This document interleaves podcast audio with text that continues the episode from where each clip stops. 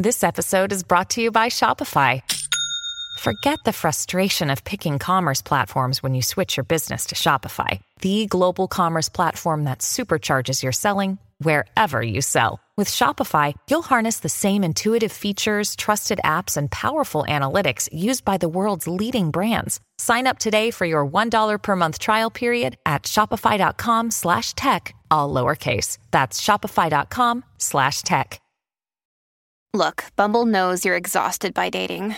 All the must not take yourself too seriously and 6-1 since that matters. And what do I even say other than hey? well, that's why they're introducing an all new Bumble with exciting features to make compatibility easier, starting the chat better, and dating safer. They've changed, so you don't have to. Download the new Bumble now. Hey, everybody, welcome to Impact Theory. On today's very special episode, we have gathered some of your favorite IT guests ever to answer questions directly from you.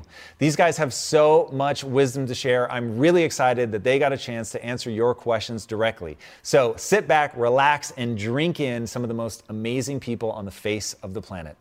Without further ado, let's dive right in. Hiya, my name's JP. I'm a music producer and a father of two from Belfast. And my question is for Jay Shetty. Jay, do you think that happiness is a system that can be figured out, or is it a moving target that we have to chase? Thanks a million. That's a really, really interesting question. Now, the way that I look at it is that happiness is the byproduct and the result of practicing certain daily habits. So we see that psychologically, scientifically, and spiritually, the practice of a set of habits every single day can create states of happiness. Now, some of these are in the book called The Book of Joy by the Dalai Lama and Desmond Tutu. I highly recommend it. And some of the other ones that I learned living as a monk include four key habits thankfulness, inspiration, meditation, and exercise. So that's how I view happiness. I see it as a result of practicing these daily rituals, these daily habits that can create happiness in our lives. Now, from a more long-term point of view of happiness, it comes from purpose and meaning. It doesn't just come from pleasure and joy. And purpose and meaning come from a concept known as dharma in Sanskrit, which is where you find this beautiful intersection between your passion, your strengths, and your compassion. The ability to serve with what you're naturally skilled at. I hope that answers your question. Thank you so much for asking it and wishing you all the best. I'm Jonathan Dugan from Las Vegas, Nevada, and I am a lifestyle and mindset coach for Heroes Academy, along with a podcast interviewer on YouTube. Now, my question is for Alex Banayan. Now, I heard you talk about one time that 99% of people in this world view their mistakes as enemies, and 1% views their mistakes as friends.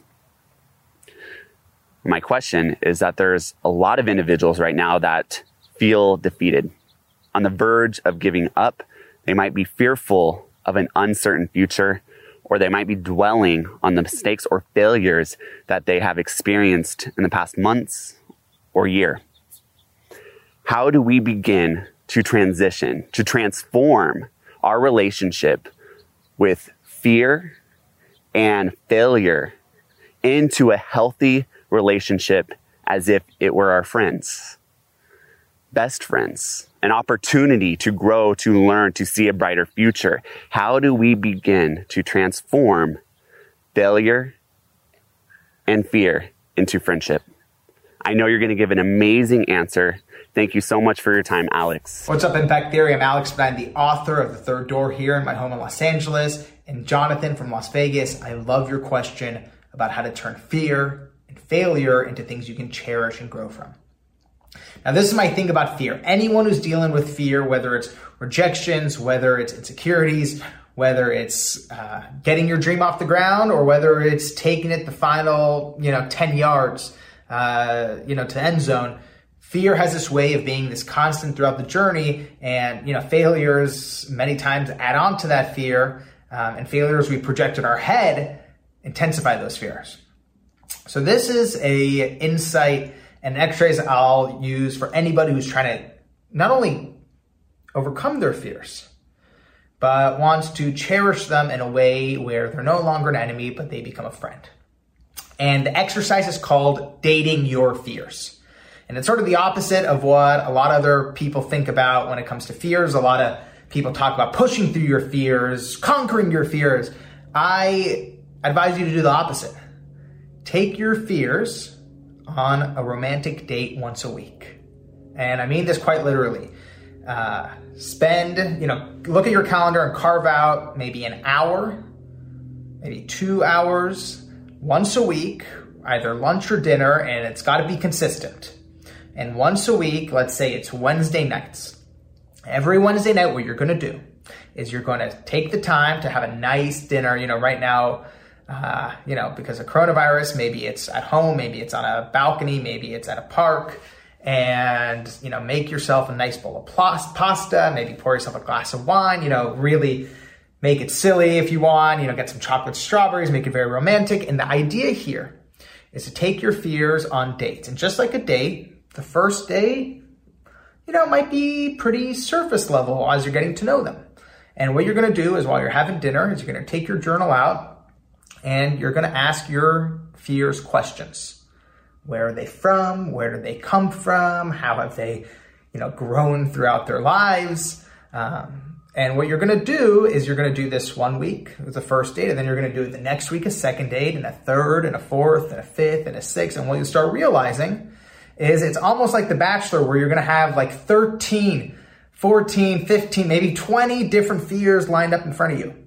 And as the dating process unravels, just like in real life, what you'll begin to realize is there are deeper causes, deeper origins.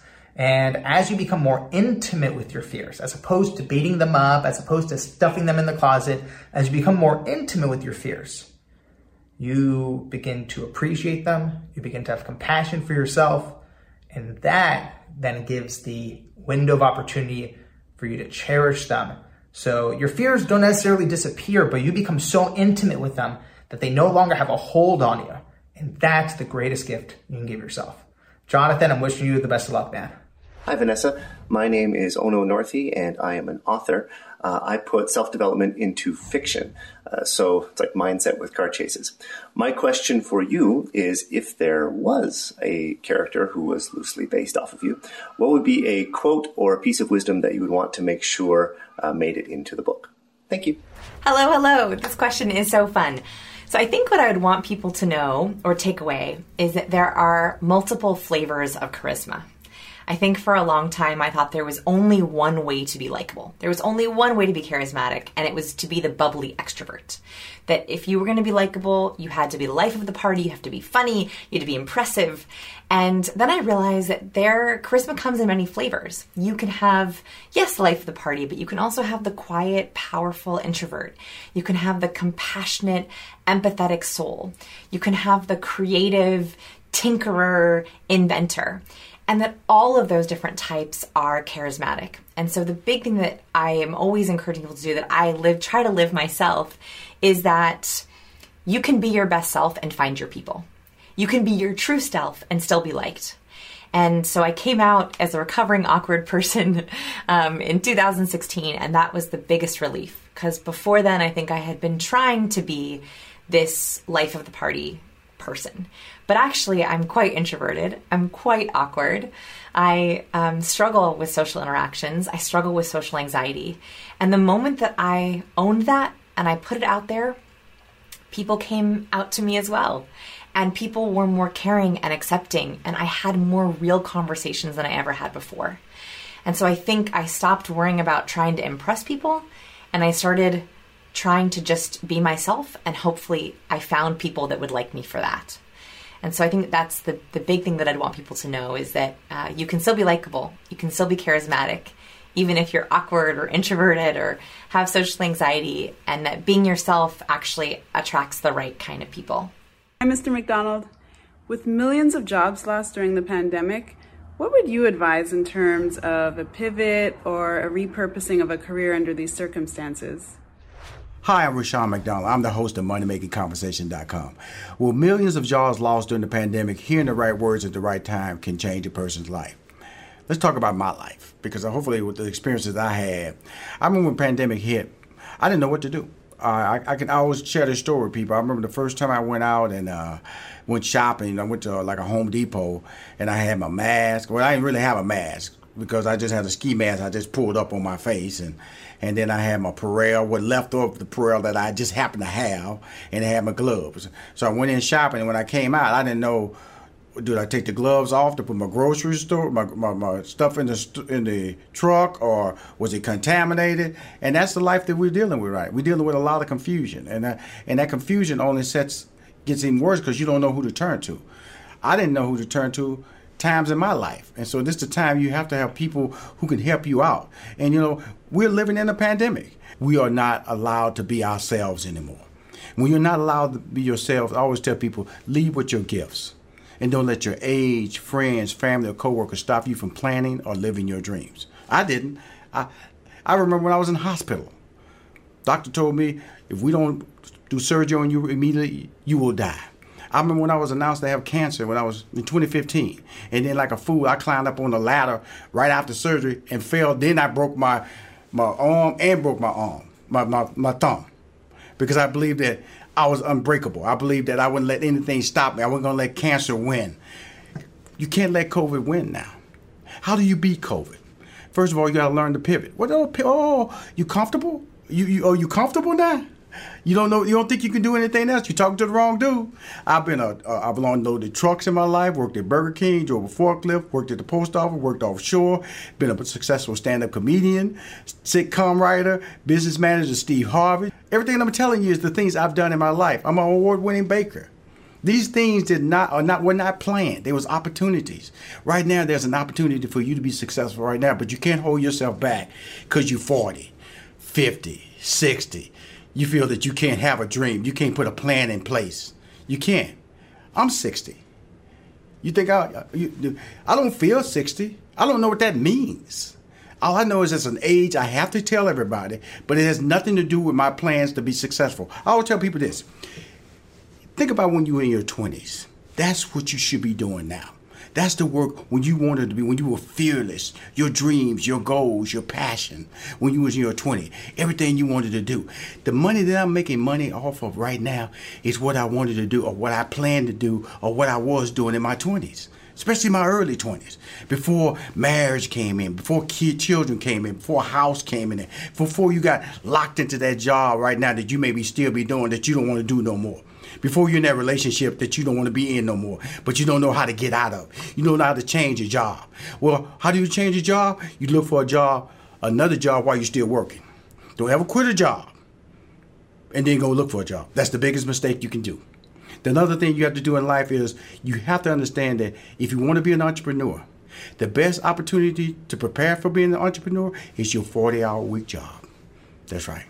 Your 40 hour week job. When you excel at your 40 hour week job, you can win at everything. But a lot of people don't know that. They think that's a hassle. I don't like this. Well, if you arrive to work on time, that's going to help you as an entrepreneur.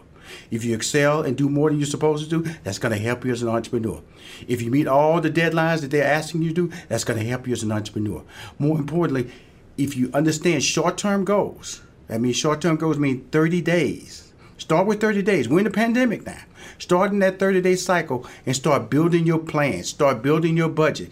More importantly, the people around you have to believe in your plan. If you have anybody around you that does not believe in your dream, kick them to the curb. I'm telling you, it's a lot of people. I, I, I, my shoes got a lot of kick marks on because I had to do that. When I left IBM and told people I wanted to be a comedian, you think people didn't want to call me crazy? Until when I told people I wanted to manage Steve Harvey, you don't think people called me crazy? Sitcom writer. When I told people I was going to be a baker, people doubted me there, and then I started winning awards. You know, I bought a building. I bought a building during the pandemic. A building. You know, you buy jewelry, you buy clothes, you know, you buy food, you buy a house, but buying a building, that means I had to put a plan in place. I'm not asking you to buy in a building. I'm just asking you for the first time in your life to put down that stop sign that you're holding up when you're looking for the government to send you another check and start planning your future because you have more controls than you know of. And you need to start using those controls right now to plan your life. Hey there, my name is Drew. I'm from Los Angeles. I'm a voiceover actor, obviously, and a production assistant. Um, my question is for Humble the Poet. And uh, I was thinking, whether we like it or not, um, social media puts this pressure on us to kind of show our best lives and prove that everything is hunky dory. And I know that you've said before you'd rather feel good than look good. And so I was just wondering what your perspective was on that, on that aforementioned pressure and what can people do to uh, get beyond that feeling to present yourself and show your best self? I think the first thing we have to do to, you know, when it comes to acknowledging this pressure that we all feel to like put our best selves forward in front of everybody, especially in social media, is to understand this pressure existed way before social media. We're a very social creature. We've existed for tens of thousands of years in like smaller communities. And understanding ourselves in relations to others has always been a survival tactic for us. You know, if you got ostracized out of your village or your tribe, you know, that could have meant death. And that's encoded in our DNA. That's who we are. And we can't simply say, don't care what other people think. We have to first acknowledge that we do care what other people think. But at the same time, what social media did is social media took that need and it exploded it on an exponential level. Now, you're not simply looking for acceptance from other people. You can count the acceptance. You can count the likes. You can read the comments. You know exactly what everybody's thinking about you. And that social pressure is real. It's completely real and it's completely influencing a lot of our decisions. So, social media ends up creating situations where problems that aren't our problems we take ownership over because we feel the pressure to talk about something or acknowledge something. Um, as well as we want to be rewarded and validated by other people. So we create this pre- we create this life uh, for display purposes only. And again, creating a life for display purposes only existed before social media. We were posing for pictures before all of this happened as well. I think the best thing to do after you acknowledge it is kind of understand that the rewards aren't real. You know, if anything, it's just a momentary, you know, dopamine kick, or, you know, for a lot of my public figure friends, it's maintaining a level of relevance or maintaining uh, a level of attention, but it's not sustainable. You can't keep doing it. And especially when you're doing it at the expense of your authentic happiness, that becomes a whole other issue. So, when I said I'd rather be happy than look happy, it's because all the work we put into looking happy doesn't actually make us happy. Now, there's ways to be happy and force yourself and fake it, like forcing a smile. You know, studies show that even forcing a smile will make you feel better. Um, you know, there's that body mind connection, and, you know, and it goes both ways. So, I think what we have to realize is the validation of other people, it's, it's addictive like fast food. It's something that we've always wanted. But to address that pressure, we have to realize that it's not nutritious. It's like eating a bunch of junk food. And obviously, it's validating, it tastes great. We want more and more and more of it, but we'll never feel satiated by doing it. Now, if we make decisions that allow us to actually feel happy, that make us fulfilled, that give us more peace than pleasure, now all of a sudden, you know, we're to have a lot more fulfillment. We're to have less of a need to chase validation from other people. Because you also have to realize, like, our self esteem is what other people think about us. Our self respect is what we think about us. And the more self respect we have, the less self esteem we're going to chase. Um, and I think that's a really important thing. It's really about recognizing that we all want to be happy it's okay that we care what other people think, but at the same time, we can find that validation and that value and that fulfillment within. And when we find it within, we'll spend less time chasing it without, and we'll waste less energy, spend less time, uh, you know, and not put ourselves in situations where we're repeatedly trying to prop up a life that isn't even ours. You know, it's not accurate to us, nor is the stuff that we actually care about and value. And uh, understanding that you know, most of the people that are looking at our social media are just are just looking for a distraction as well. And uh, you know, whether they like your picture or they don't like your picture isn't an indication of who you are and what your personal value is. All right, guys, I hope you enjoyed that amazing episode. And I want to thank all of the special guests that took the time to answer these questions. And thank you to everybody out there who submitted questions. It means the world to us. It is always amazing when people show vulnerability and put themselves out there to find out the things that they want to know. Thank you guys for watching. And until next time, my friends, be legendary. Take care.